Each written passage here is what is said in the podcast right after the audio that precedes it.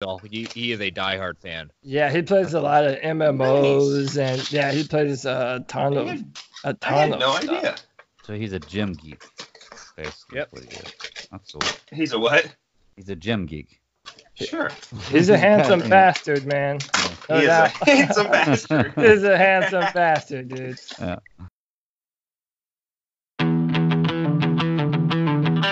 The cavalry has perverted Rorschach's journal. Cerebral and motivated. Shutterstock music. Of course it would come from my lawyer. That's who else could challenge me.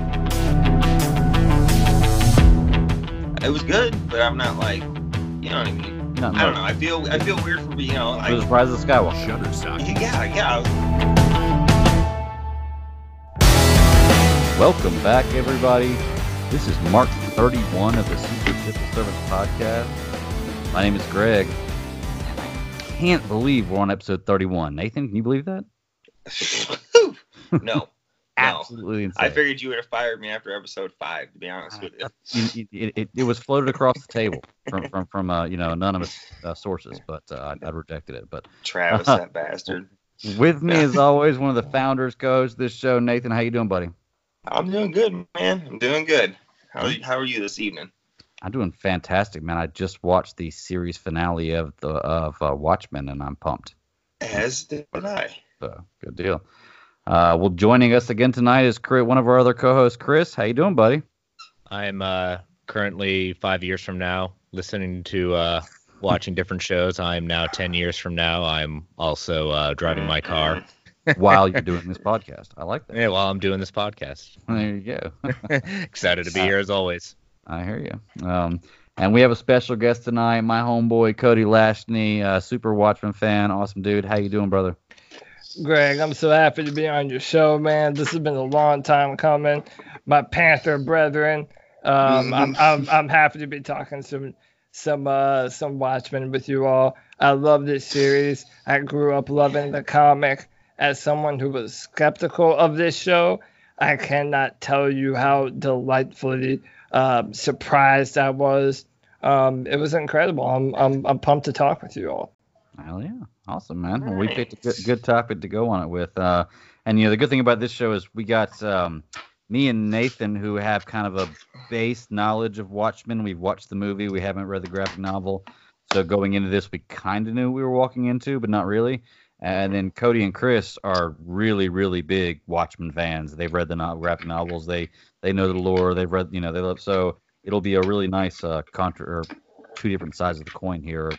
Well, not really sure. About the coin, but mm-hmm. just kind of two different views on, you know, how we like the movie, but or the movie, the show. But um, yeah, man, let's go ahead and get it started. Um, Cody, just continue what you were just talking about a second ago, man. What what uh what about the Watchmen do you love? Before we get into the show. So I, I love how it shows that, one, superheroes are, are people too, and they deal with very real complexes of death and, and hatred and egotistical nature and having to battle with yourself. And it, it very much talks about how the world around us informs who we are.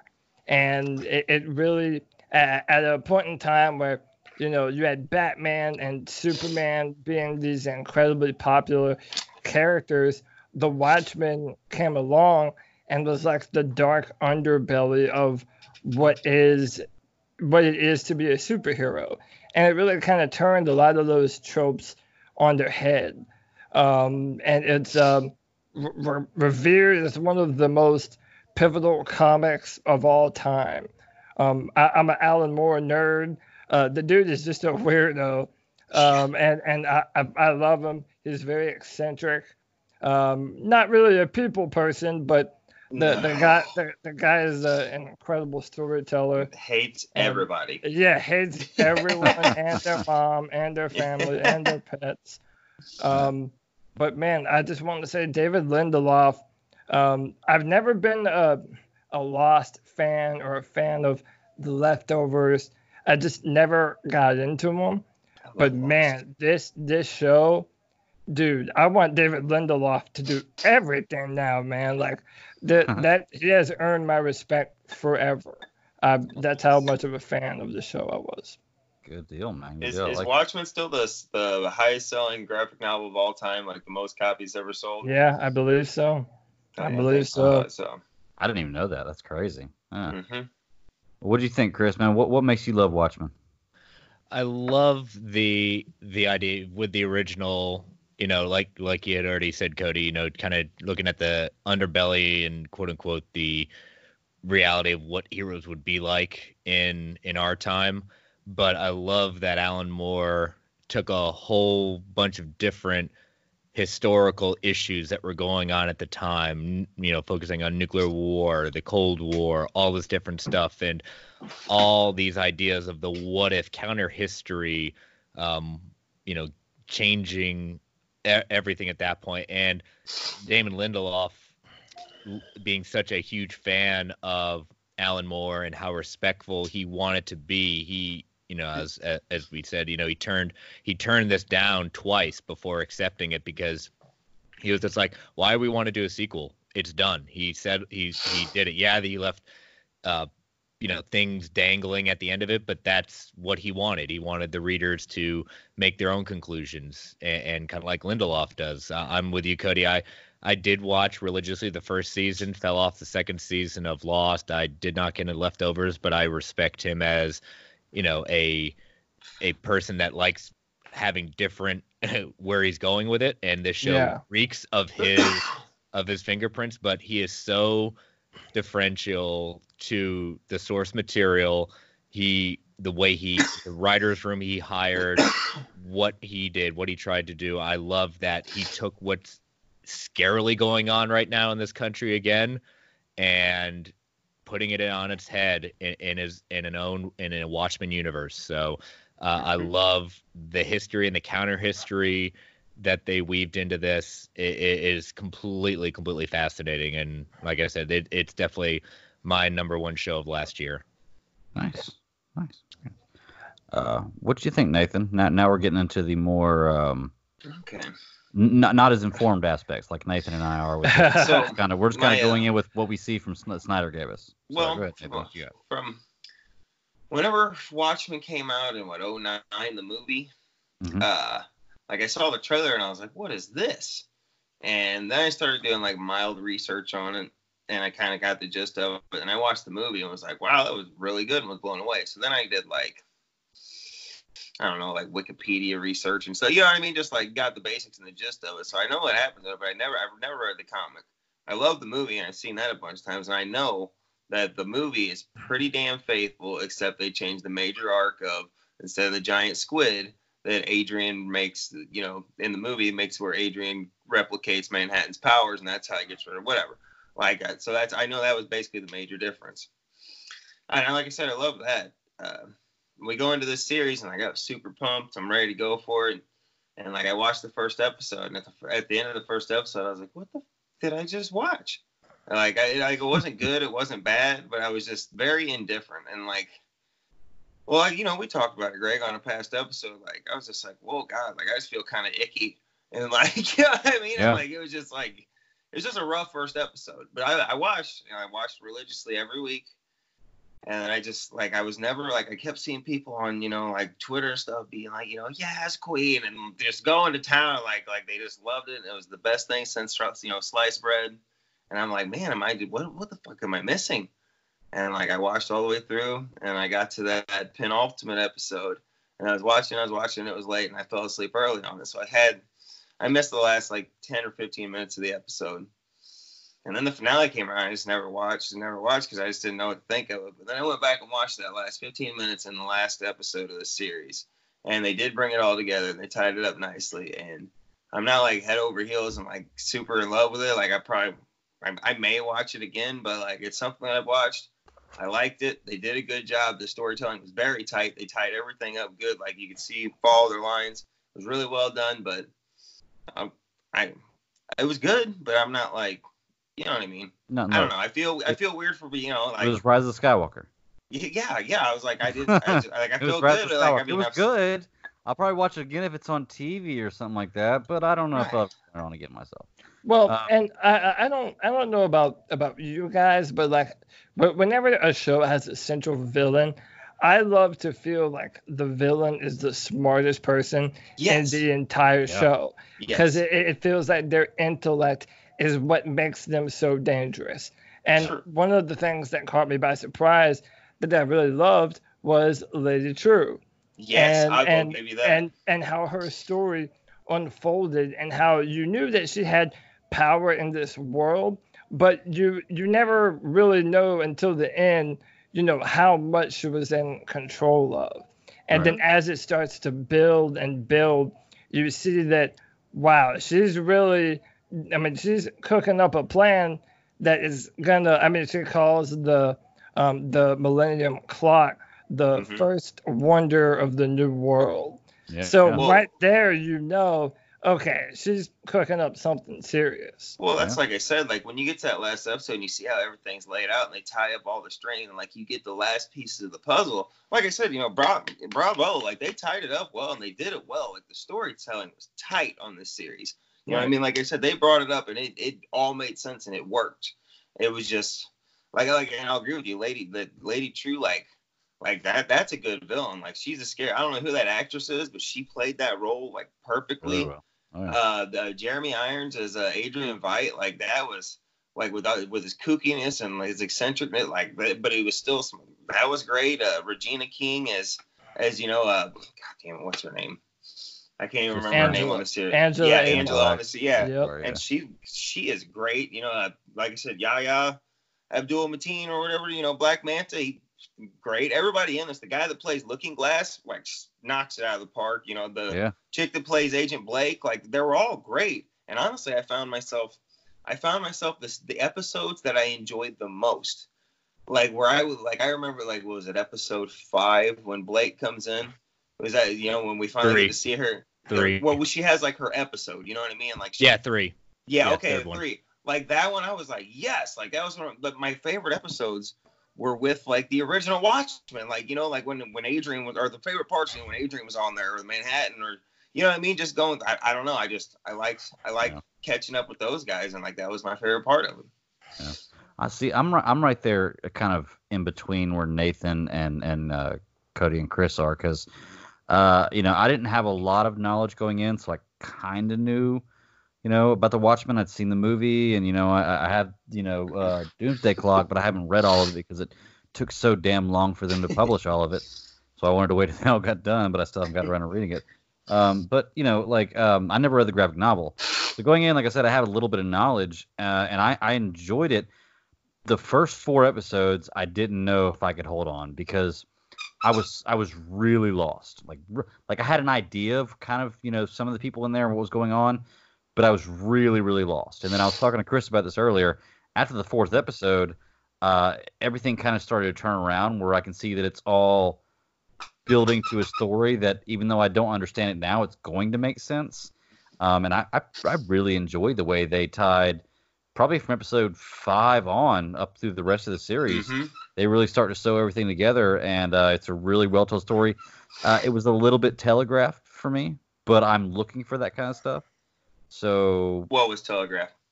Uh, you know, elaborate simple, simple things like uh, you know, the the eggs and and the, the scrambled egg. You got to you know you got to break a few eggs to, to make an omelet, and right. her knocking the eggs down and, and stuff. Him talking about him transferring his body to organic material. And like and I know when I hear that water. kind of stuff, yeah, yeah, yeah. I'm, I'm I'm like, okay, that's gonna come back into play later somehow, some way, you well, know, because they well, wouldn't have it there otherwise. True, and, and Lindelof and. He, uh, I'll send it to you offline. If you want to hear a great interview, listen to Bernard and Mark Bernard talk to him on uh, Black Man Beyond.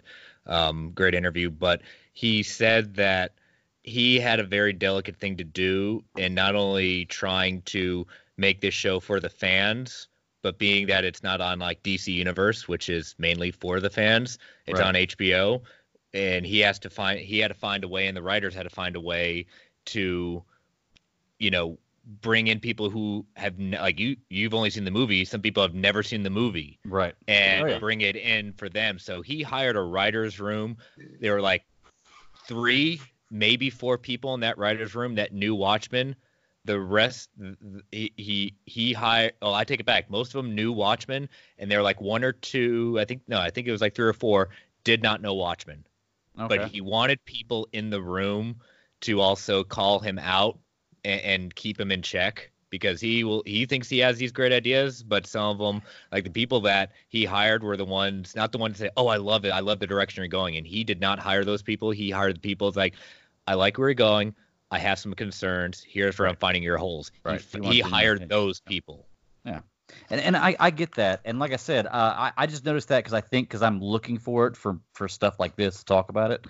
Uh, but, but it didn't take me out of it. And it wasn't uh, by any means bad writing. Like I thought it was. Well, like perfectly, like they, they wrapped everything up. You know, there's some things I didn't see. Wrapped everything up really, really well. Uh, I enjoyed the last two episodes. So I was up to like two thirty, three o'clock in the morning last night watching this, trying to catch up because I was, you know, about six or seven episodes behind. but uh, I knew we had the show tonight. But um, I had two episodes left when I got off. When I knew I had to watch when I got off work tonight, and all I could think about all day long was going to watch those episodes mm-hmm. to find out what happened, because the end of it, because the end of seven, which is, you know, the two left, is when she, Doctor Manhattan comes into play.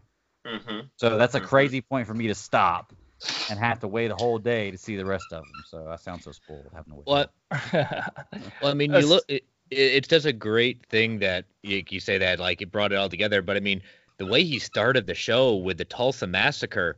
I mean, oh, I'm going to raise my hand. Jesus. Didn't know at Neither all. Did I. Surprise. But he bases this, like he himself.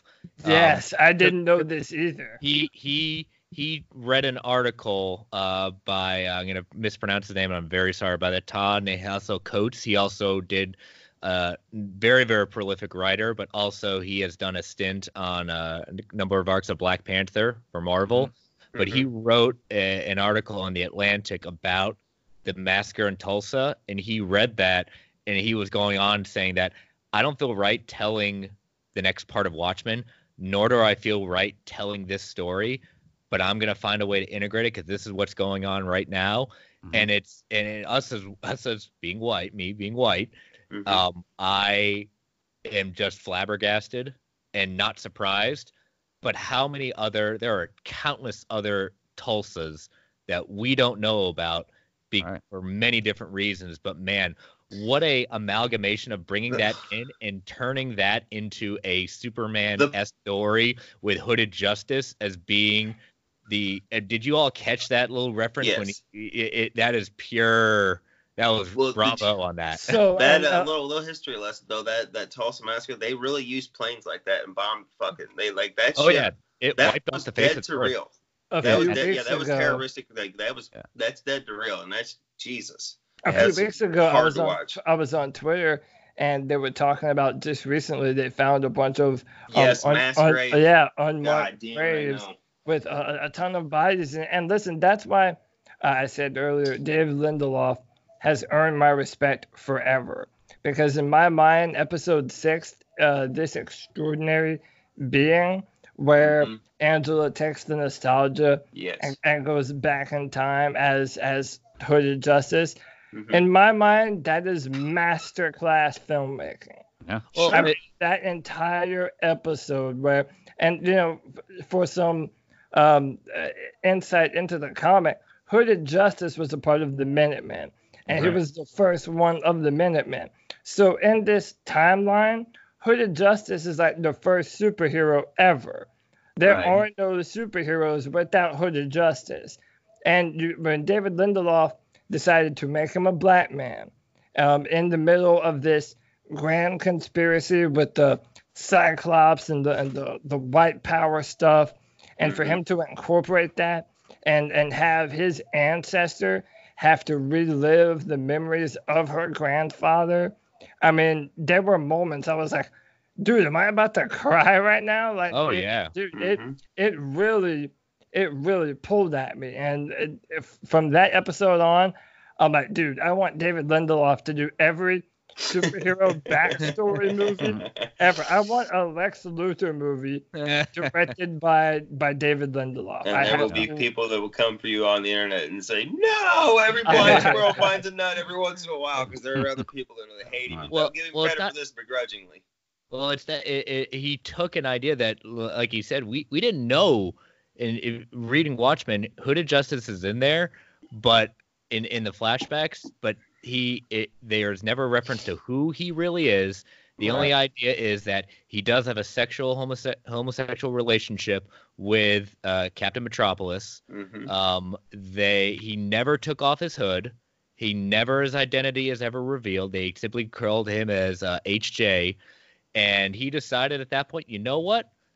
I think so, he's let's black. Give it a reason. I, th- I think I think this makes the Why most not? sense for yeah. what for that time period. Gosh darn it, it bravo on that. I mean that mm-hmm. that that makes complete masterclass. sense. Yeah. I mean the, the the word that the word that comes to my mind is masterclass. And yeah. and even in the in the artwork for the show, you know, Angela as the the uh, I forget the name of her uh, vigilante persona, Sister but she, Knight. yeah, Sister Knight. So she wears the the black mask around her eyes mm-hmm. to appear darker, and her grandfather did the opposite. Put mm-hmm. the he's putting the white makeup around his eyes so that way he can blend in to that That's time crazy. period. That's crazy. And it, it it's just the uh, a beautiful chef's kiss on on. Uh, a character that in the comics there is no backstory for him, for the Hooded Justice. They really don't go into too much detail about a lot of the Minutemen outside of the Comedian and Silk Spectre and Night Owl. Um, so the fact that they expanded the original world of the Watchmen was, uh, you know, an indicator that David Lindelof is probably the only person out there that could have done this series justice. Yeah. And actually, uh, I, I like the callback there, Justice, talking about Hooded Justice. I, I do want to uh, want, want to bring up, I know me and Nathan talked about episode one, well, or chapter one, or whatever they call it. I can't remember. I watched too much Mandalorian. Um, I still see flashes of that opening in my fucking head, and it's like, yeah. ugh, I don't. We, we were you know talking what I mean? About like that. That's burned into my brain. When you say episode yeah. one and we talk about it, I instantly see that opening with just all the mm-hmm. people getting killed, murdered. God, it's ugh. Right. Well, I, like I said, I know we were talking about it before, and uh, I, I'd mentioned I didn't think that that. I thought that was just a made. I didn't think that was real. I think it was just representing something. No, but no, we later learned that that was actually real. That did happen, and I wanted to apologize because I didn't know that was real. No, me too. That's crazy, well, man. Like nobody knew. That's how they like, attack whenever, racism on the show. Well, and when it, you look at that, like when this show came out, that just that opening scene had people go like that blew up, and like yeah. there was news stories running around of people being like, uh, "Yeah, this shit happened," like which. was news to a lot of people. Well, one of many things that this country has done to countless right. people, right. countless right. groups. Right. So, but I, I just wanted to apologize because I really didn't know at that time that that was real, and I, now I do, and I'm that that's insane. I'm, wow, it I, mm-hmm. it doesn't make it any like more difficult to watch well, or whatever, but it it it it, it was. Well, I asked tough. I asked my brother-in-law because my brother-in-law he's a black man. I said, "Do you know about this shit?" Because he was watching when we were talking about the first two episodes, like the first three together. And he goes, man, I ain't have no idea about that shit happening. Like, he went and did some research on it and shit yeah. just because it opened his eyes. You know what I mean? Like, wow. I don't I don't know, man. Because, like I said, we both, because I asked him, and, like, we, we talked about that first two episodes just because, like, we both didn't know what to think of the show. And, like, we I just asked him about that, and he didn't have no idea. He did the same thing I did, immediately started researching on that shit. All and right. I'm sure dozens, if not thousands, you know, thousands of other people did the same thing. All right. Well, you're right. But I like what you said, Greg, like, you know, when Laurie Blake came, or was it uh, you, Nathan, that said about yeah. Laurie Blake? Yeah. L- Laurie Blake, um, if you, uh, I don't know if any of you all ha- knew about this. Um, I discovered it kind of later on uh, in the show, the Peteypedia. This was a viral site, um, Petey, Agent Petey uh, from the show. H B O created a viral site of memos he created, nine separate files that he put up there, and one of the files it goes into is an interrogation of uh, Agent Blake from nineteen ninety-five when they stopped Timothy McVeigh, um, him and Night Owl, or her Night Owl, and she was under the guise of the Comedian. She had taken her father's identity, and they had stopped uh, Timothy McVeigh and going into it and talking about, you know, that they're no longer lovers. Um, it has the diagram of the uh, little device that she has that was given to her by Night Owl as an F U, she said, because he was uh, he thought that um, uh, she was still obsessed uh, with, or he's still pining for Doctor Manhattan. So that was her little uh, that was his little F U to her. But looking at all these different Peteypedia articles that he he put in and about where we are in a country, um, even the last one about uh, y'all remember Lube Man? Yeah, that has to be Petey, right? It is Petey. Yeah. It yeah. is Petey. Yeah, it, it is Petey because um, he is fired at the end for not uh, for going a little too far with his investigation. So Lube Man is Petey. Lube Man is supposedly Petey. Huh? That's crazy. But that's, yeah, take a look. Take cool a look at all, all all this kind of stuff. It's really fascinating that they uh, they took that care to kind of fill in the world. I mean, look at the other things too. You know, you have electric cars. Did you see any cell phones? Mm-hmm. Did you see any computers? No. This yes. What, we saw yeah, Adrian's computer to yeah, run, you the, saw, to run the squid right. machine. Yeah, look how old that computer is. It's, the computers were just beginning to come back because there was such a fear anti-Doctor Manhattan that they had to make sure the computers, and this goes into one of the articles on the Peteypedia, that they had to make sure the it was saying not manufactured with Doctor Manhattan tech because people were so fearful um, that they were going to get radiation and get killed by using this stuff. Mm-hmm. That. that is crazy, man. That's a lot of detail to put into a show.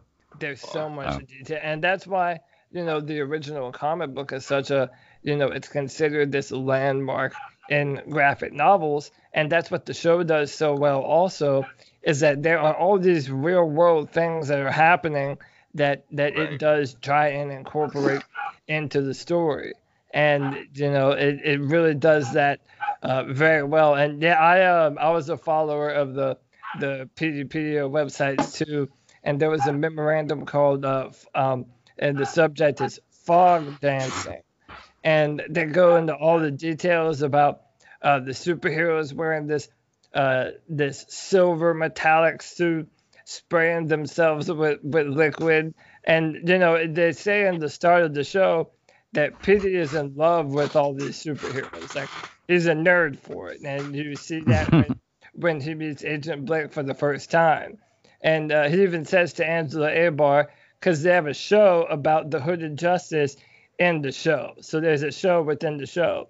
And he even kind of japes, you know, uh, oh, the, the show is nothing like what really happened in real life. So right. I, I love the idea that Petey is just this nerd that looks up to superheroes so much that he's trying to be one himself. Mm-hmm. I, I I thought that was a nice touch. Yeah. Well, that's what we all aspire for, right? Let's be our own sure. superheroes. Yeah, right. Yeah, we should go. Good. Again, not all superheroes wear capes, gentlemen. There you go. All right. Uh, Chris, tell me about uh, Ozymandias.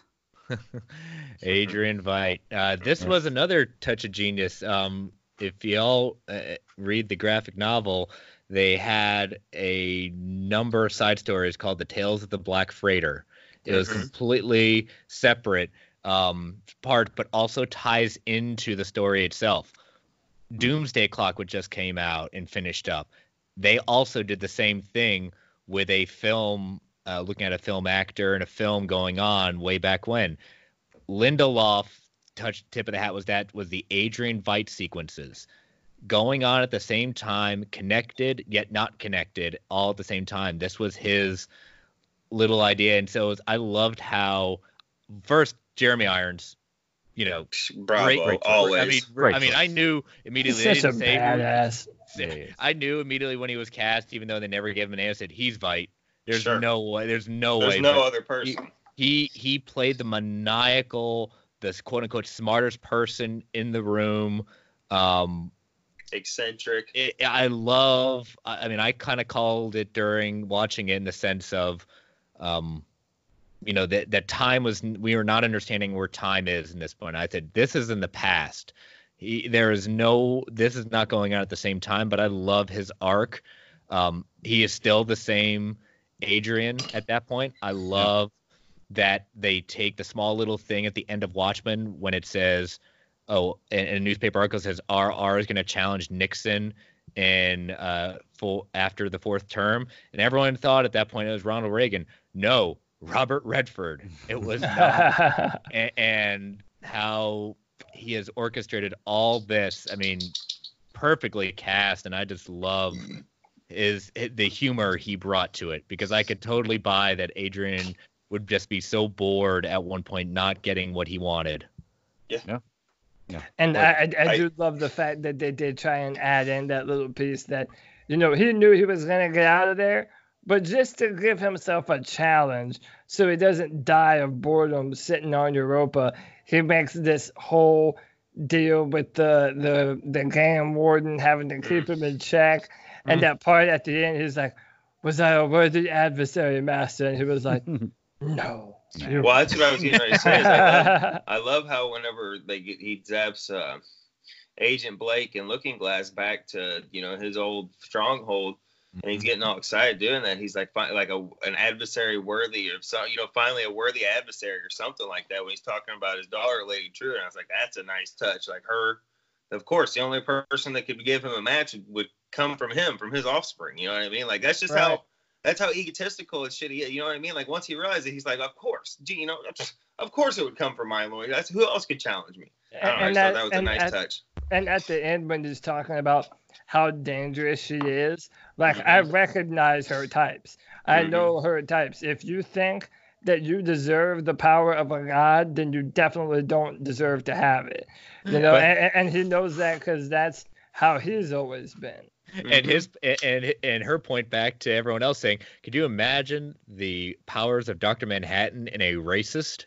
Yeah, yeah, right. And a white supremacist? Yeah. Good God. Yeah, no. That would be absolutely uh, Jesus. Be pretty insane. Pretty scary. I'll tell you that. Yeah. Um, That'd be hey, terrible in the if any fucking they're wrong. Oh God. Oh, one hundred percent. That's well, I do Nathan. I do like how uh, her her grandfather says uh, like, even at the end, she's like, he's like, I'm sorry for your loss or whatever. But like, he even looks at him, he's like, but he could have done more, because he's right. He could have done more. He could have done things. You know what I mean? He's got, he is a god. Like, he could have done more. And I get it. Like, I do like how he put that little shot in there. He's like, well, he could have done more. Like, it's it's a good thing he's gone. I'm, you're you're right. He's right. I feel that he could have done more, but that's also the flaw of Doctor Manhattan's character as well, too. It's like, yeah, he is the only one in that entire universe with real superhero powers. And it was intended to be that way in the comic, too.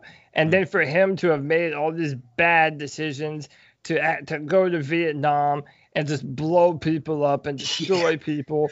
Like, that's why that episode, uh, episode six, is called, an, or five rather, an almost religious awe. And that that's what the uh, Doctor Manhattan says the Vietnamese had towards him as they were surrendering to him, like an mm-hmm. almost religious awe. And the fact that he still did these terrible things, um, I, I, I loved it. And it added to his arc on the show, trying to have some normalcy, wanting to fall sure. in love and oh, be yeah. a normal man and not have oh, to. That was, okay, that yeah. was beautiful that he's like, mm-hmm. as he was dying, he was right. reliving every moment that he was ever happy with her. Like, that, that's beautiful. That cool. and, and, oh, he, yeah. and he never transported Angela yeah. somewhere else, and she said, why? Is like, I don't want to die alone. Mm-hmm. And and yeah. he is just a man. He has a very humanizing moment right, right at the very mm-hmm. end, and it was powerful. Yeah. They, they said spot on. It was excellent. Well, yeah, and they and it's and it's just great because they capture that. As I'm finishing reading Doomsday Clock, they I see exactly what they put in the show, what they put in the movie, comic. Like, they do it so well. Also, Geoff Johns and Doomsday Clock with that persona, they they hit that right there um, with Manhattan understanding what? the wanting to be. It's black and it's black and white to him, so many different ways. He only sees one. He only sees two options, but there's a third option. There are other options that have to get presented to him that he doesn't see at that point. He's so existential. He's so like, I got to be the watcher. I can, I have to be more hands off when, like you said, he, he realized I could have done more. Yeah. I can't right. believe you brought up Geoff Johns. The internet's going to come through with pitchforks and shit. Now let them. Let them. Let them. Go off the internet. We'll come, we'll come charging at your door, sir. That's fine. I will defend Geoff Johns. Hey, bro, no, I'm um, right there with you. I will defend the man with you. He's, he's the best thing that happened to D C writing room in uh, the last ten years, twenty years. Yeah. Fuck, I don't know. He's great stories. Well, you know, here's my thing with getting back to the Doctor Manhattan part we were talking about is... Sorry, sidetracked. No, you're good. There, there's so many things this show portrays as far as, uh, you know, uh, racism and, and, and religious beliefs that it attacks that are... It's difficult for a lot of people to talk about these kind of things. And this show just attacks all of them head on because, you know, you, you can look at it as Doctor Manhattan. They talk about him being God, look at him being about being a God, and they, they ask the question that a lot of people would ask, you know, a God is, why do you let this happen, or why don't you stop this kind of stuff from happening? And and, and they don't even hit on that part of, of, of that, but the villain aspect is so good as well, because for me personally, the best kind of villain is a villain that is not wrong in what he's doing and truly believes he's right. He's just they're going about it the wrong way. Just going right. about it the wrong way. Exactly. That's the best kind of villain, mm-hmm. because they're not wrong. What, what like their their mindset is not wrong at, even like Thanos. Uh, just Lex misguided. Luthor, you know, right. people like that. They're they're not yeah. wrong in what they're thinking. They're just going about it the wrong way. Sure. And they do a really good job of portraying that in this show too, which is what I love. Um, so they have so many different aspects that they that they kind of tackle that are, are difficult for a lot of people to even accept. So well, watching this show sometimes, man, I couldn't believe some of the stuff I was seeing. I was like, oh my goodness gracious, oh, like I can you. handle it. Absolutely. Well, I like talking well, about even, it, but uh, even the good it, it's guys, crazy to see some of it. Even the good guys, even yeah. the quote unquote good guys, how, you know, Angela, you know, being the cop, being the cop and Sister Night at that point, how many different laws she breaks trying to go after, you know, at the beginning, at the beginning of the season, first episode, breaking into mm-hmm. the Nixonville and, and the interrogations that happened that way. You know, Laurie's got, uh, you know, past dirt on her, you know, she's got present dirt. I mean, all the quote unquote heroes are, uh, Not, no, I'm not saying so they're Laurie as dirty. Taps the Looking Glass's desk. Like, I'm like, yeah. what? Bitch! You know what yeah. I mean? But at the same time, I'm like, that girl, she ain't dumb. You know what I mean? Like, oh, I just love it that she can't get his name right, and she's doing it on purpose. Oh, oh yeah. yeah, definitely. Oh, yeah. So, well, the, who, what is the actress name that played Laurie? Because she was fantastic in this series. Like, she played the perfect oh, amount of hard and smart-ass at the though. same time. I, I don't remember the name of her actress, but I loved her, too. And that's actually an interesting uh, thing to note, is that in the original comics, unanimously everyone hates that character. Oh, yeah. Because Alan Moore just, I mean, I don't know if he just has a blind spot for writing the female viewpoint. Jean Smart. But, yeah, What's her G- name? Jean, Jean Smart. Smart. Jean Good Smart. Bravo on her. That was, she did a great right. performance. But Sorry, she was never a real multifaceted character in the in the comics. Well, but... Uh, I feel like David Lindelof really improved. Can we talk about how she took the comedian's last name, Laurie Blake? Yeah, you know what I'm saying? Like, once she found out, like, what, wow, like, yeah, you know what I'm saying? Like, wow, she took his last name. That, oh. that, that she she brings that up at the end of the comic. Oh, does she? Oh, well, see, then, see look what yeah. happened. It's because I don't yeah. read shit.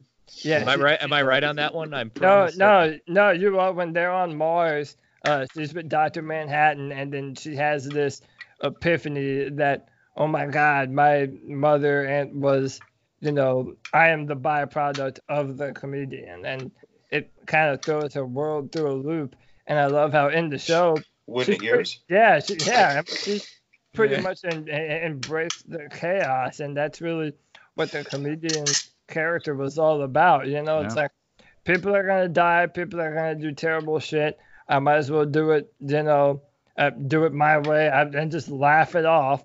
Because everything is madness and chaos. So well, everything uh, well, is madness and chaos. Yeah. Well, at the end of that interrogation, she ends it by basically saying, hey, go to your boss's boss, tell him I know what ha- really happened on eleven two, and then come back and talk to me. And that's where the interrogation ends.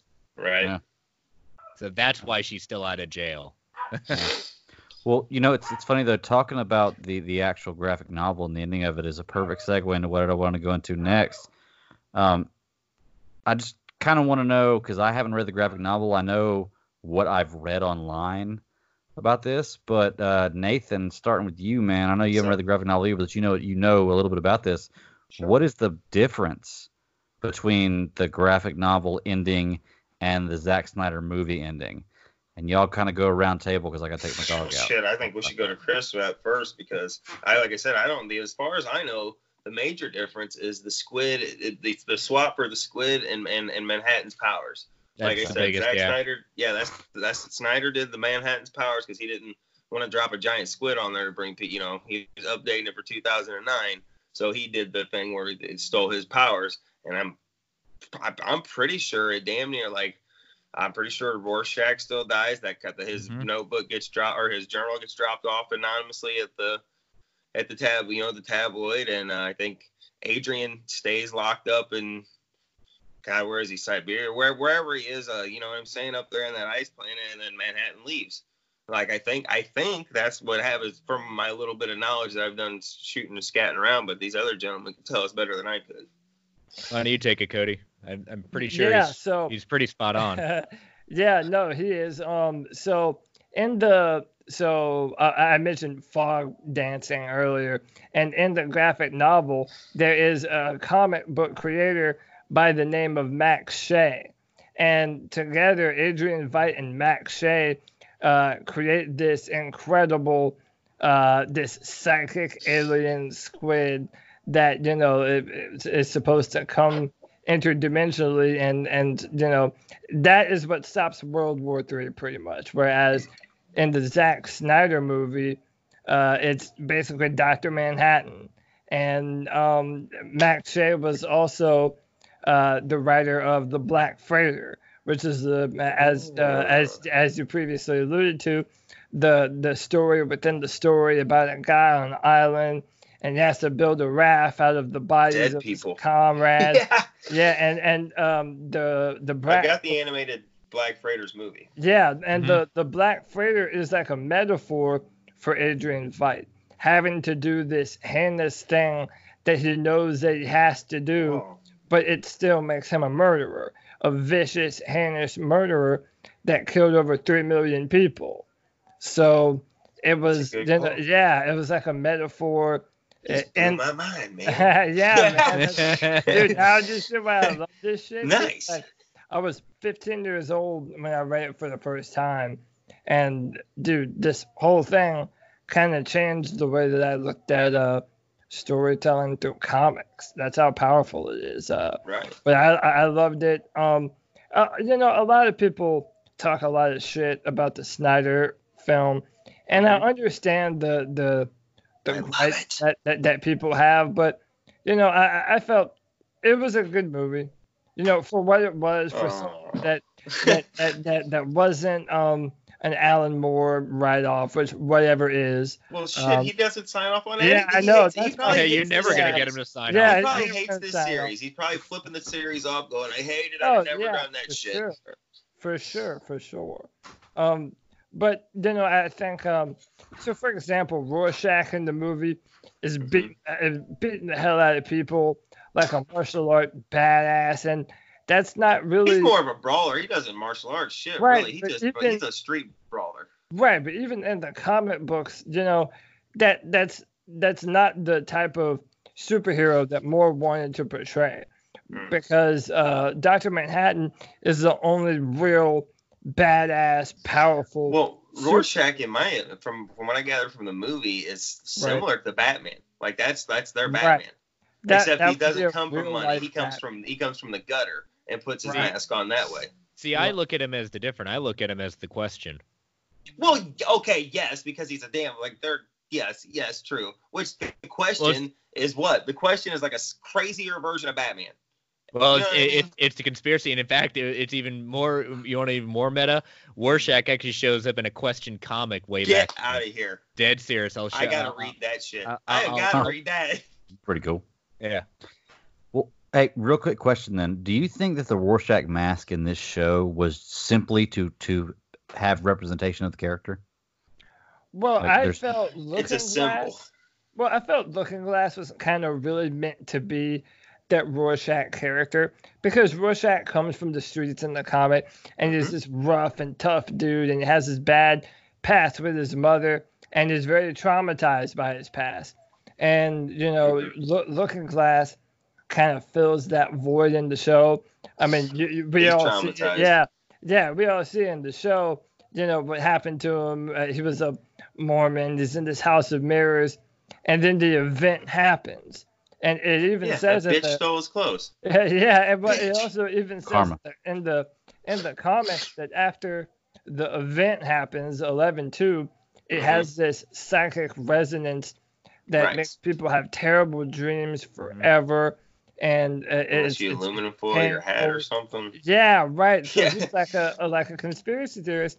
And in the world, there's a bunch of people that don't believe that the Squidfall is a real thing. Like, they're on to the truth. Like, they don't mm-hmm. believe that it's an actual interdimensional thing. So that's another Lindelof kind of pointing to our world and conspiracy theorists well, and people trying to buy into what I think they should have dropped. Is. I think in this series they should have dropped Starro, so that way eventually Superman and everybody else could have come in, and then we could have got Jaro, the little superhero, and damn it, see, it all comes together. Yeah, but well, then that, I mean, would have came around the corner, and you know, I mean, another... every, every single episode I, I've said this before. Said, "Oh, you thought this was crazy? Hold my beer." Says the next episode. I loved almost yeah. every single episode, but the sure. you know the looking at Wade's. You know, uh, Looking Glasses, that episode. Oh my gosh, my heart went out for him every single time. And then yeah. when, right? he, then when uh, the senator sits him down, oh, I just love this. Oh, I'm sorry, I forgot to. I had this on. You know, the this the cavalry has perverted Rorschach's journal. Who yes. published the journal was the Frontiersman, which is basically yep. the alt alt right, the most extreme right, taking his ideas because he he. They just took it, dude, because Rorschach was not a racist by well, any that was my imagination. Biggest problem with it. Yes, that was right. my biggest problem. That whenever we discussed episode one, is I went, I asked Greg, I was like, I, if you did, if they're doing a picture of me, you'd seen question marks go around my head because I went, what the fuck? Rorschach wasn't a racist. Like, what? What happened for him to, you know, become become the the, the symbol, the lightning rod for like this these racist scumbags? And I, yeah. but now but, perverted. Okay, now but, that makes make more sense. You know, I all, got more context of it. Yeah. It, it all boils back down to what, like Chris was just saying just now about what, what the real crime was. They they kind of um, tarnished his journal, and what they did was they took his words and they interpreted for what they thought was good. And and and uh, well, once again, this kind of hits on a religious they used aspect it, because, they used it like because the Bible. People can say that about religious books. That's what I was going to say. They used Bible, it just like just the Bible, religious books. Is that people are taking these things and interpreting for them what they are, are fit best, and and you know it. That's why I said this show really hits these things head on. Um, at least I picked up on that kind of stuff, and that was what uh, kind of hit me with this show was, man, it it's it's besides the fact that it's got a few a uh, few moments that are difficult to watch. Like one I could point out in general is um the the, the claw hammer to the head. Mm-hmm. Like she had to have been hitting a watermelon or something, because it hurt oh, me. Yeah. Like, it hurt me to hear her hear, hitting that and then yeah, pulling the, yeah. claw, the hammer out. Well, I like, just love uh, it that they refer to the accident. The accident that apparently he gets brought into the hospital about is right after uh, they put they put the um, device from Veidt in his head. Right. That's the accident they refer to. Mm-hmm. A- a- and it was interesting that how far they took all these ideas. Ugh. Huh. Well, he even says before she puts it in his head, she says, "You can just, you can just tell me I was in an accident." Mm-hmm. And that's what oh, I call uh, it. So yeah, uh, another clever, clever little touch uh, that Peteypedia uh, dropped on us. So you remember you see Laurie in one of the earlier episodes, and she has this giant blue dildo. Yeah. And, and, and, okay, well, it's revealed that it's called Excalibur, and if, you, and if you break it down, it's Ex-Cal Abar. Her ex, yep. Doctor Manhattan, is Cal Abar. So huh. yeah, they That's were dro- yeah, they were dropping hints from oh. from, from early on. So I'll even I'll I'll even go you one better. I'll even okay. go you one better. Added on to that is his uh, Doctor Manhattan's original first name was John. Yes. He goes then he chooses the name Cal. John Calvin, former is religious leader of Calvinists. Calvinists were all about predestination. What is all Doctor Manhattan talking about? Looking back and forth through time. Every yeah. predestined. Yeah, that's true. I yeah. want to know how she can walk straight. That motherfucker was huge. Jesus Christ. I'll do and, you one even better than and, that. And, and I want to give credit where credit is due on that one. Great uh, breakdown to show who watched the Watchmen uh, mm-hmm. podcast um, with uh, Jason Goss and, and Matt Carroll. Great, great uh, uh, episodes breakdowns. Okay, I'll nice, check it out. Nice, nice. Hey, I want to do you one better, though, man. Nope. That scene with the blue dildo that Cody was just talking about mm-hmm, was mm-hmm. the only scene that my wife woke up during yesterday. Yeah, last night when I was watching did. it. And She's she like, was what like, "What the hell are you?" watching? That's exactly what she said. She was like, "What the hell are you watching?" And I was like, "Oh, I tried to, I tried to break everything down for her in like two." minutes. And then she, and then she paused, and then she turned the T V off and jumped on you, right? She's like, "Is there something I need to know about?" Yes. So that, that I thought, thought that was funny. Like you brought that scene up last. Now yeah, you should have seen whenever that when that scene came on.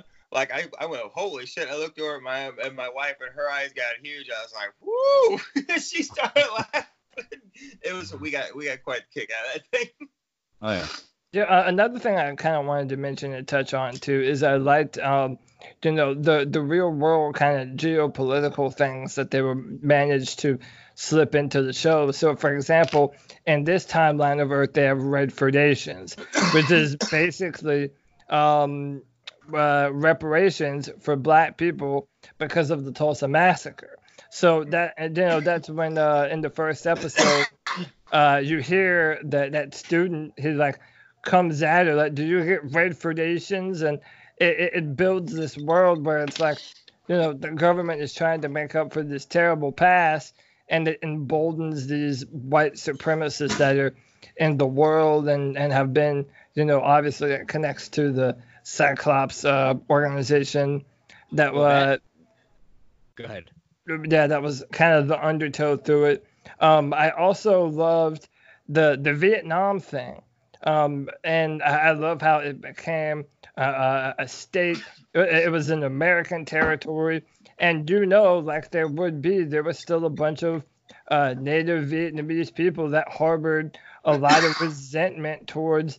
Um, America's involvement yeah. in their in their land. So oh, yeah. when you ha- uh, see the, the suicide bomber that kills um, Angela's parents, you know it, it creates a realistic world for her character, and also her parents were murdered um, in a similar fashion to uh, Hooded Justice and how his parents were murdered very early on too.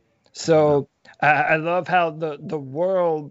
Uh, that's around the characters so informs who they are and and what built them to become the the messed up humans that they are today. I thought that was uh, a nice touch. Well, it, going back to what you said with uh, the Redfordations, he that's even based in fact in the sense of like spinning a truth and turning it into a what if scenario because right. there was a lawsuit.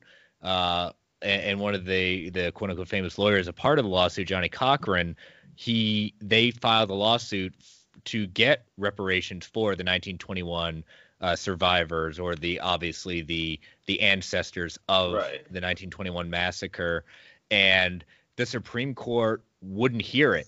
So this is now supposing that if Redford packed the court. With because there is another Peteypedia one about the the court case when they hear the case. They wore the repara- their, what becomes known as Redfordations at that point. So it's another what-if scenario. If they packed the court, if the Supreme Court heard it and granted it, what would happen? Awesome, man. I, like I said, the, the more that, that I learn about it being rooted in real events that happened, man, again, just a, a tip of the cap to everyone that, that worked on this show and And built it this way. It's just incredible, man. I I, I loved it. Oh, yeah. Yeah. Um, I'm trying to think. What else was there about? I know there's one more specific event I wanted to talk about in the show, and I got to think about what it was because it's slipping my mind at the moment. The sledgehammer? We haven't brought up the sledgehammer. Bring up the sledgehammer. Just kidding. No, I'm just kidding. It's just um, one big, one big glaring thing that we haven't talked about yet. Yeah. yeah, yeah. Zing. Uh, um, ah, that's what she said. Get so let me ask you. I know you were talking about how whenever they were making the show, they were talking about They wanted to have people in there that knew nothing about Watchmen, so that way they had a voice in there at least that um, for people who knew, had no knowledge of it would at no, least for Lindelof to tell him, hey, stop it, stupid. Nobody wants to see that. Right, exactly. So uh, what do you guys think? Do you think that somebody who has no idea what's going on in the show or and like about nothing about Watchmen at all, never heard of it at all, mm-hmm. could watch this show and enjoy it? My wife did. Okay. I mean, she I felt do. like me, like weird, but she she watched every week. You know what I mean? Yeah. Like she was there. Okay. I, I'm kind of of the mindset that there are certain stories that you have to be willing to just let go. Right. Suspend your your your sure. your, your disbelief, and uh, especially with this show, you have to trust that it's going to lead you to somewhere. And if you do, and kind of like what you mentioned, Greg, it kind of took you through the first three or four episodes to be like, oh, okay, now I kind of see what they're doing. But mm-hmm. the, the fact that it does that and that it does pay off lends me to say, yeah, that if you can get through the first episode or the first few episodes, buy into what they're selling to you and continue to keep with it, then, yeah, the, the payoff is, is worth it. It. It does enough to build characters in the world that you really don't have to be familiar with the source material or the movie at all. Um, so, yeah, and especially now that we're talking about it being rooted in real world things that happened, yeah, I recommend everyone watch it. I, I mean, some of the best cinematic storytelling I've seen in, in a long time. Like there, oh, there were, yeah, two episodes were just uh, that the episode with her, her grandfather, um, uh, Hooded Justice, and that uh, Doctor Manhattan episode. Like, in my mind, those are two of the most beautiful pieces of hour-long television that I've seen in a long time. Like, I was enthralled throughout the entire thing. Like, I was hooked. Oh, yeah. No, I mean, if they, I mean, I know shows to submit usually pilots for awards. They need to screw the pilot. Pilot's amazing. You need to submit the, the episode about the grandfather. All yeah. black and white. That is... I mean, it, it's, you know, episode six, this extraordinary being, that needs to be the one submitted. That was, I, I that, that was literally a whole, that's an entirely different show right there. Yeah. Yeah. That was what's so cool about it was they could do that uh, through a number of different ways. I think, I think after episode four or five, the next few episodes up until the last one or two were all completely different episodes that were building the characters that you'd already met that you didn't know.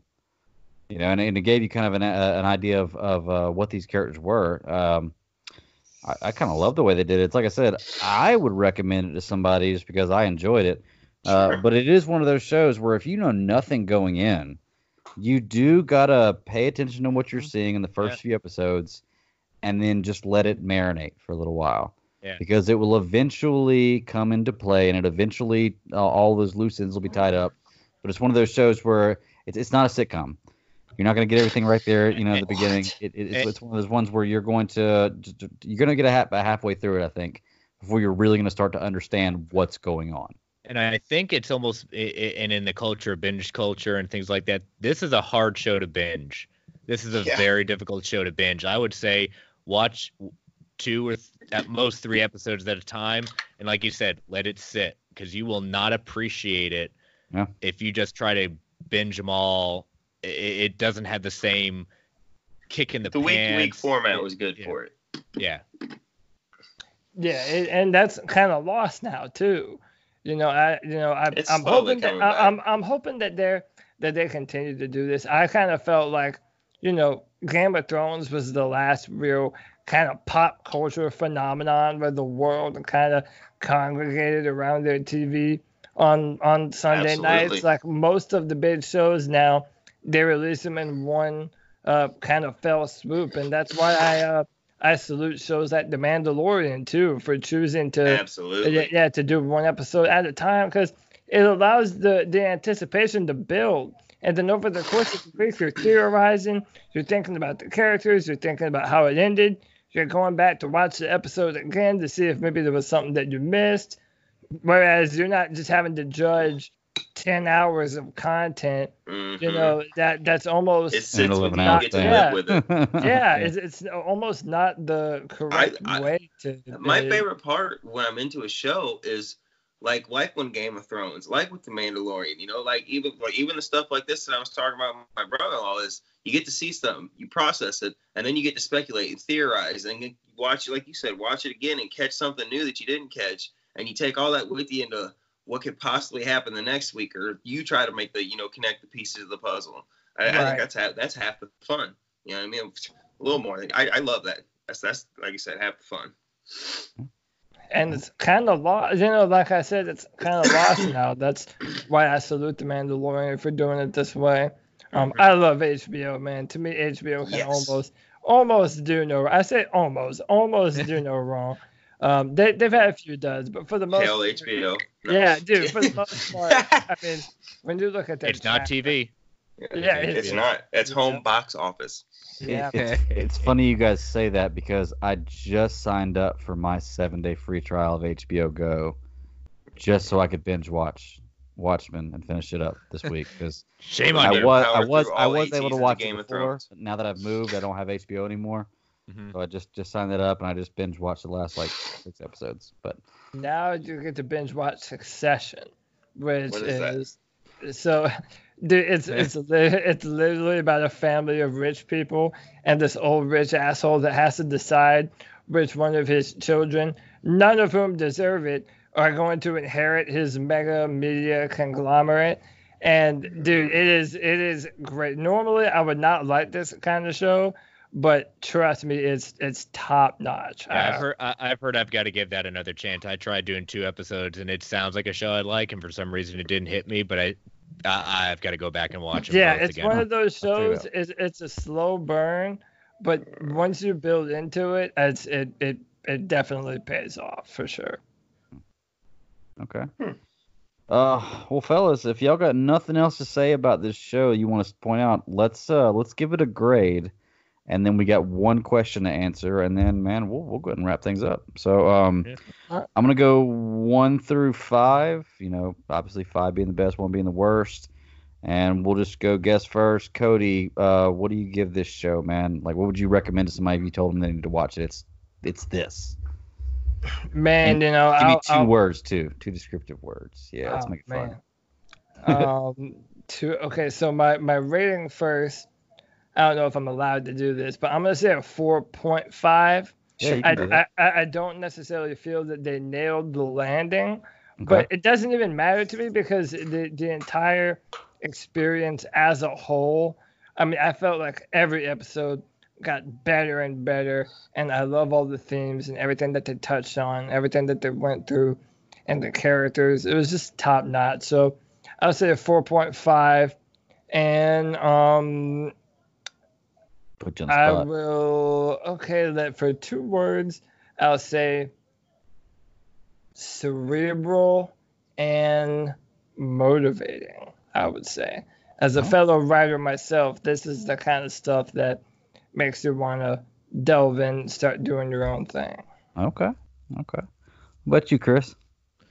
Um, I'm going to give it a four point eight, um, near perfect, a few different little qualms, but nothing that would distract it. But my, if I'm recommended someone, Westworld, first season. Okay. Yes, that's it. If, if, if, basically, too. If you love that, you're gonna love this.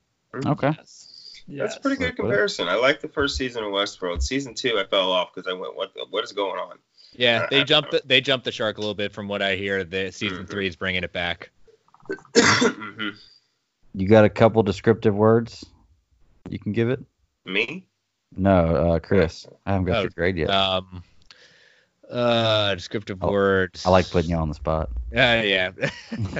oh, geez. Yeah, you took the you took the good one, cerebral. Um, uh, mind trip. There you go. Okay. that and, that works. And, yeah, mind trip. Okay. Uh, what you got, Nathan? What do you think, man? Get a grade.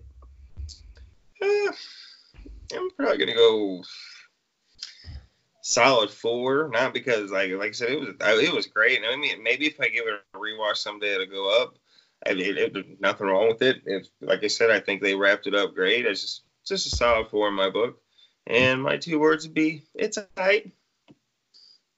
It's what? It's aight. Yeah, that's what the kids are saying. Yeah, yeah, that's you know honest. Yeah, I, you know, I speak street, you know. I hear you. Okay.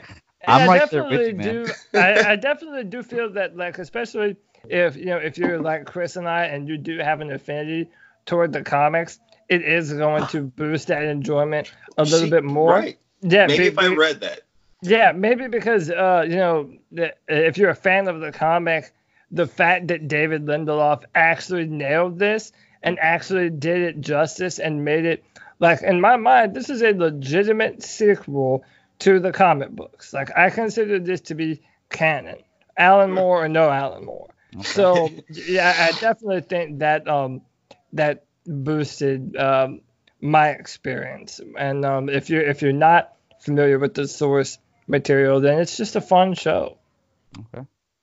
Uh, yeah, I, I agree with you, and I'm right there with Nathan. I'm gonna give it a solid four. Um, I might be able to give it more. It's definitely a show I could rewatch. Uh, you know.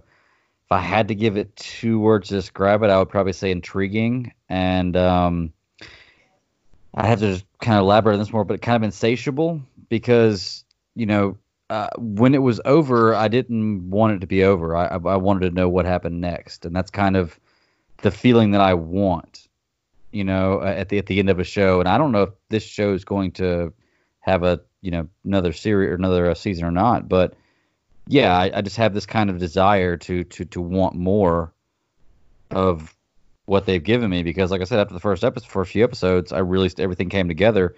Now I kind of have a basis in my mind for this universe. Um, I'd love to see more from this. So, uh, solid four for me. But um, nice. I think all the way around, man, we all had some pretty, pretty, pretty good reviews of this one, or pretty good uh, thoughts on this one. Yeah. Um. So we do have one question. Uh, I gotta pull it up real quick. I probably should have done this while y'all were asking questions. That would have been smart, but uh, I had it pulled up. Uh, da, da, da, da, da, da, da. Let me see. Uh, it, uh, I gotta look up who the question was for, but it's basically, do you guys think that we're going to have a sequel series? It was sequel Phil. Season. Okay, and yeah. My buddy Phil on Twitter asked okay. if Watchmen should, or is it? Does it need or should it get a second season? Like either either one, you know, it's in that in that vein right there. I'm paraphrasing, of course, but the simple answer is no. Leave it like it is, self-contained.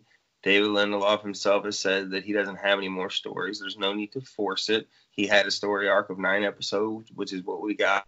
It wrapped it all up tightly. Don't force it, H B O, just because you need your new Game of Thrones. Don't pull your True Detective bullshit where people who was season one was great and everybody loved it, and then you got season two with some difference.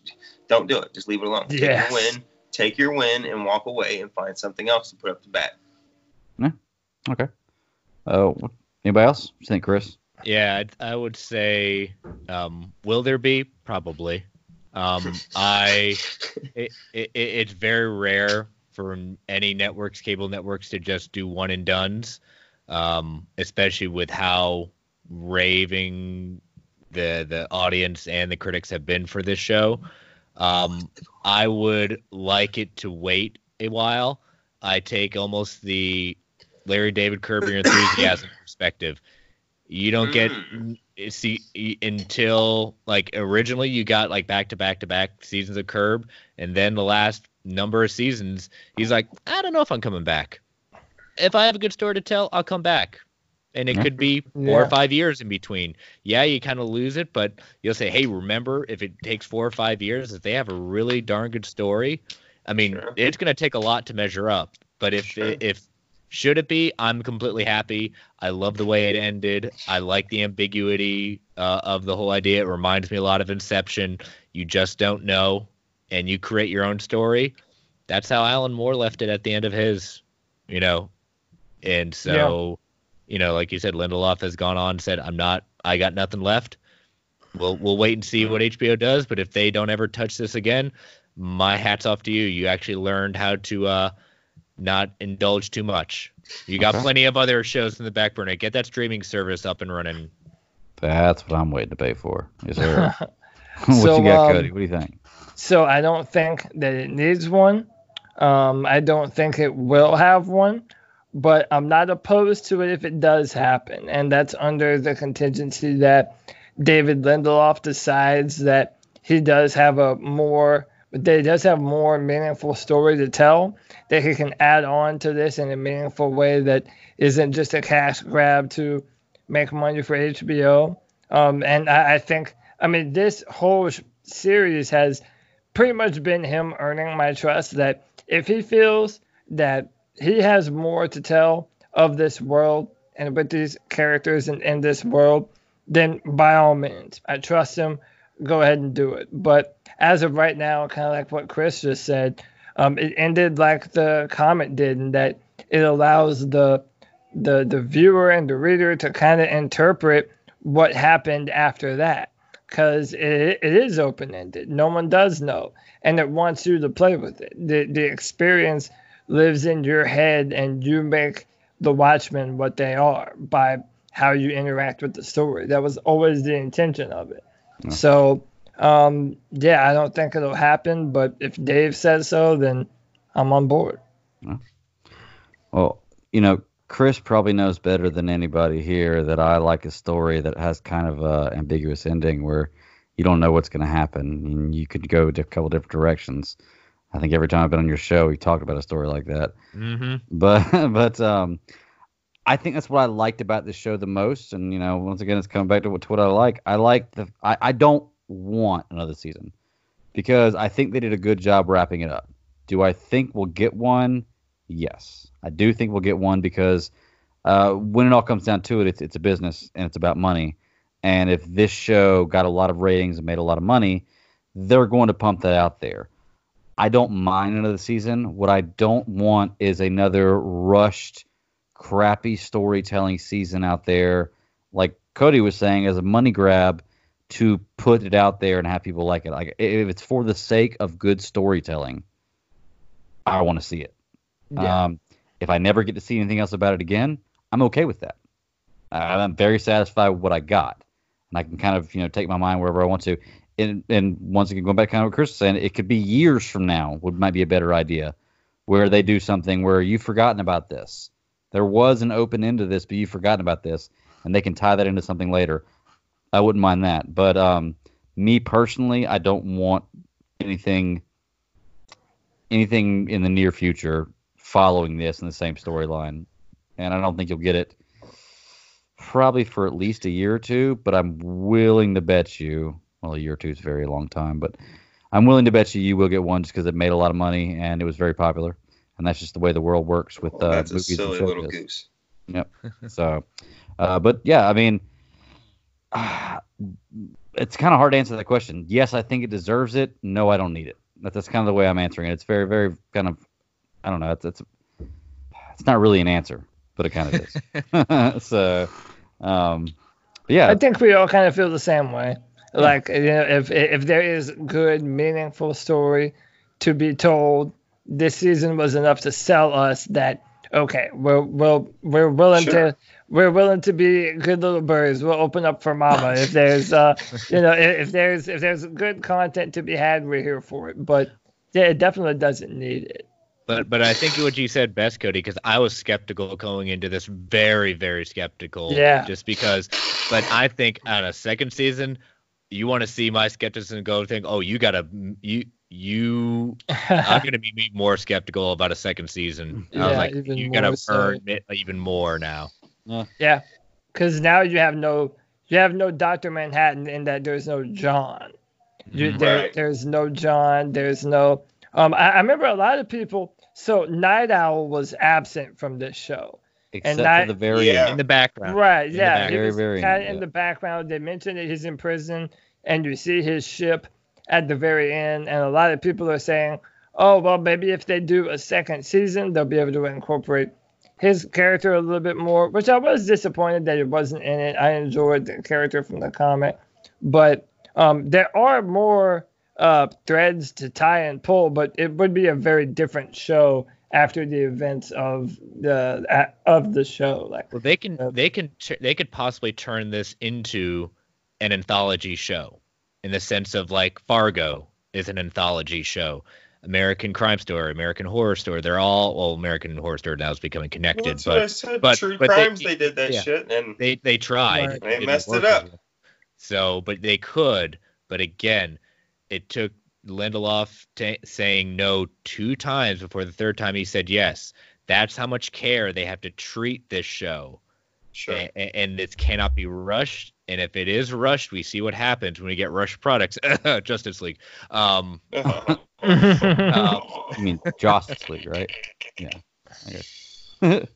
uh, no, you know what they should do is they should have a season about take two characters from the original, you know, movie, comic, art, or whatever, and kind of highlight on them, then sell to Disney and have a team up movie. And they'll make a billion. Oh, Lord. And they'll make a billion. Well, here we go. Focusing here on, we go. If, if I, I figured out get, how to make the soup. Well, if you want interesting characters and little focuses on it, um, D C did do a, a number of uh, of comics called Before Watchmen, focusing yes, on I was getting ready to say, different I didn't know ones. That. So, so if you do want to look back at some of the past history of some of these people, uh, it's, I heard. Most of it was decent. I never got a chance to read it. Thank goodness okay. for uh, D C Universe app. Yeah. But, um, but yeah. Yeah, I was actually about to ask you that. Uh, I've so I've never I've read obviously the original one. I've seen the movie and now the show, but all, like uh, I haven't read Doomsday Clock yet. I haven't uh, read any of the other crossover D C um, comics with the Watchmen. Uh, would you would you recommend them? Like, are they on? Just from what you've read, Chris, like, would you recommend fans of the original Watchmen comic to read the other stuff that D C I, did? I like I said, I haven't read, and I'm just pulling it up right now on um, D C Universe. They do looks like they have all the issues of The Comedian. Um, oh, looks cool. looks to be most of them are there. Okay. Um, I got D C and, Universe. And, yeah, D C Universe. Hmm. So, but I highly. I waited until issue twelve came out of Doomsday Clock. I did. I, I knew what was going on. I did listen to D C Comics Squadcast, so I knew what was going on. I'm that kind of person. It's not going to ruin it for me because by the time I read the trade, it, it like I'll pick up things, but it doesn't ruin it for me. Right. Um, and issue twelve came came out, and I already had the first part in the hardbound. Got the other ones on Comixology. That is also a very very good sequel to Watchmen. It is okay. not what you expect. You are getting some of the characters from Watchmen. You're not getting them all, but it, it, it is what they set up, what Geoff Johns set up in Rebirth. He he has gone on to say that even though the delays of this book, he they have not altered the story once from what he and Frank put together. There was no notes. Delays. There were no. There were no notes. So many. There, there's so many delays, and Frank actually apparently takes some of the said he was taking some of the fall for it. But I mean, whatever it is, outstanding ending. It, it, it definitely brought a tear to my eye at one point at the end, just because of what they did and how they did it. Um, but Doomsday Clock, bravo! It, it was worth the wait. Damn it, Chris. Now I got to go read it tonight when I get done doing this. No, don't binge it. Don't do that. but, take two, take a couple of days. Yeah, I should. You're right. I'm sitting here looking at Rorschach. I got that first it, cover it, with the Rorschach with the holographic yeah. where it shifts his face mask. I'm sitting yeah, here with my head back just, and forth. Just, just like the Watchmen book, you can't read it all in one sitting. Doomsday Clock, That's you can't. Point. You can't read it all in one sitting. You could, you could, but you're not going to. I mean, I took, I you read could. a couple of issues, took a break, read another couple of issues. You got to take some breaks to let some of the stuff digest because it is also a slow burn. There is a moment in the series near as it gets close to the halfway point that a, a flip switch and you start to realize, oh my gosh, I know where they're going with this. Oh my gosh, they did that. Like it wasn't a T V show. Okay, that's, that's is, the kind of so. way I was. Like episode five. Like I was like, okay, I kind of know where they're going with this. Okay, so that makes sense. Wasn't completely right, but had some of the stuff. But yeah, man. Uh, like I said, I've got it all here. I just, like you, it was taking so long to get out that I was just like, well, I'm just going to forget it. And whenever it all finally comes out, I'm just going to read it all at one time. And I don't think I've read past the second book. And the second book came out a long time ago. Um, so I don't remember any of it. I'm just going to read it all over again. But I had, from what I read, it was pretty good. I yeah, can't wait to see the whole you, thing. If you've been a fan of where certain people have been, in the Rebirth universe. Yeah, just leave it at that. Chris, you should start oh, a boy. show where we could talk about that kidding. comic book together. I'm kidding. You should, you should start a show like that. Yeah, yeah about that. I'll work but, on that. I'll get out right on that. I hear you. I hear you. Okay.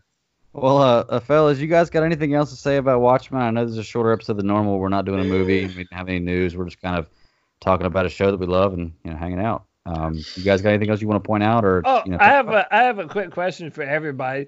Sure. That, uh, just because it's kind of an open to interpretation thing, and I think that was the point of it. What was with the elephant in the room?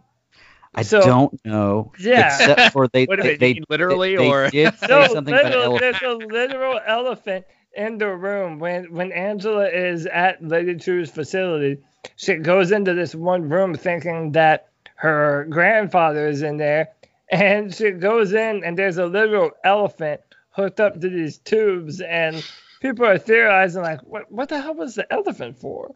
I so I want to see what, what what all you guys think. Yeah. I have two theories. One, I can't remember what they said about an elephant in the last episode, but they did say something about an elephant. And I'll have to go back and try to catch it because I'm sure it probably may tie back to it somehow. But two, maybe don't ele- aren't elephants supposed to have like a really big memory? Yes. Forget. Like and, and wasn't like that her whole thing is they were draining memories from her at that point in time or something like that. They're like, also so scared. I don't know. M- maybe I don't know. The like maybe they're using like the elephant as a reservoir bank for the memories. Yeah, the right. Spinal and, fluid, I think. You know? Yeah.